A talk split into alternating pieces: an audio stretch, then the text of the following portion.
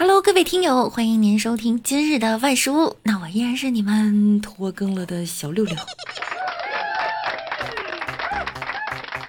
今天啊，我们来聊一聊身边发生的那些搞笑事儿。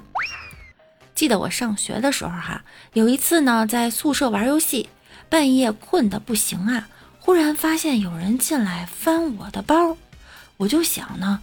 我就假装睡着，等一下捉他个现行，看他怎么解释。然后我就睡到了第二天天亮。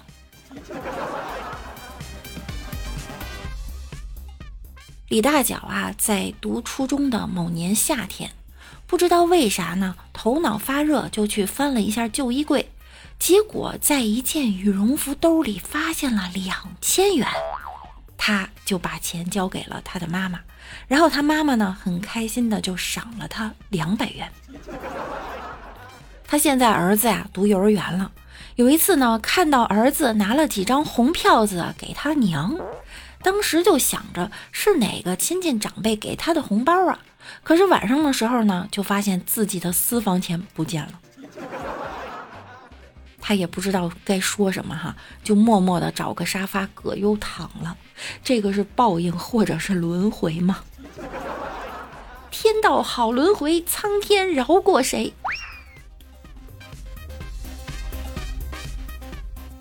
有一次去煮方便面吃，把面和调料啊都放在锅里煮了，就是总感觉少了点什么。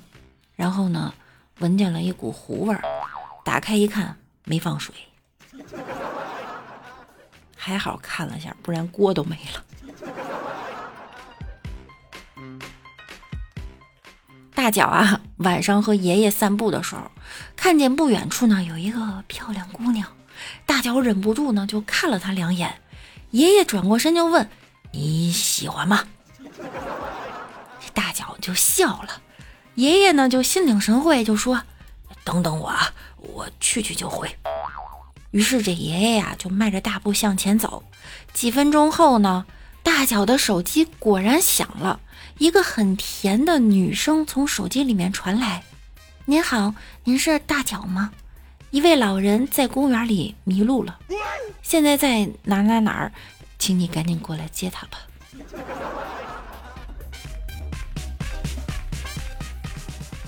王美丽啊，让她的对象给她买一个喜欢的戒指。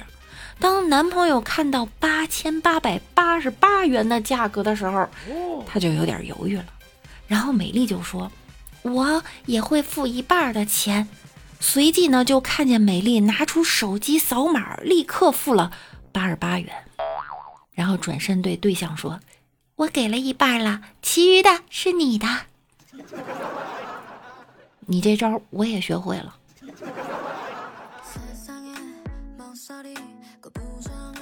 我面试的时候啊，人事部的面试官问我：“你有领导能力和组织能力吗？”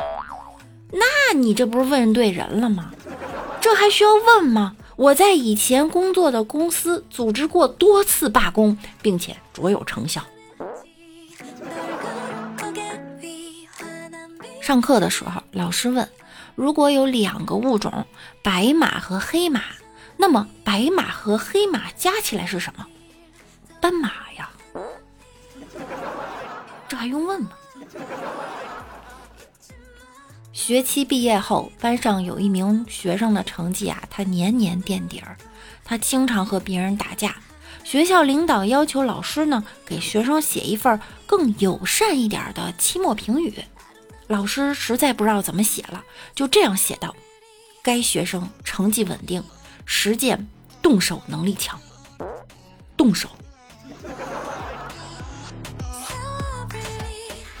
同学呀，一见面就跟我抱怨，说他前一天晚上一直在流汗，一睡觉就流汗，医院做了数百次检查，后来呢，他找了一个老中医，开了十几个中药都不管用。而且呢，一天比一天厉害，我就问他发生了什么事儿啊？你治好了吗？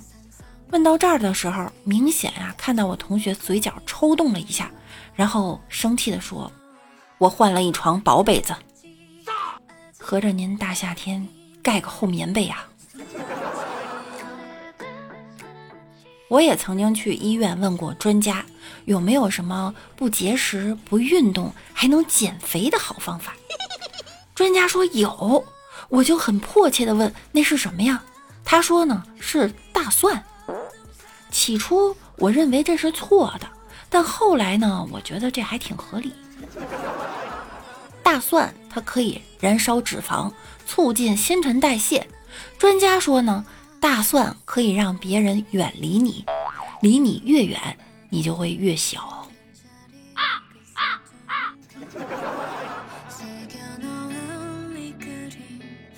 好啦，大家生活中有什么搞笑的事儿呢？也可以分享给六六哈。那我们下期再见啦，拜拜啦。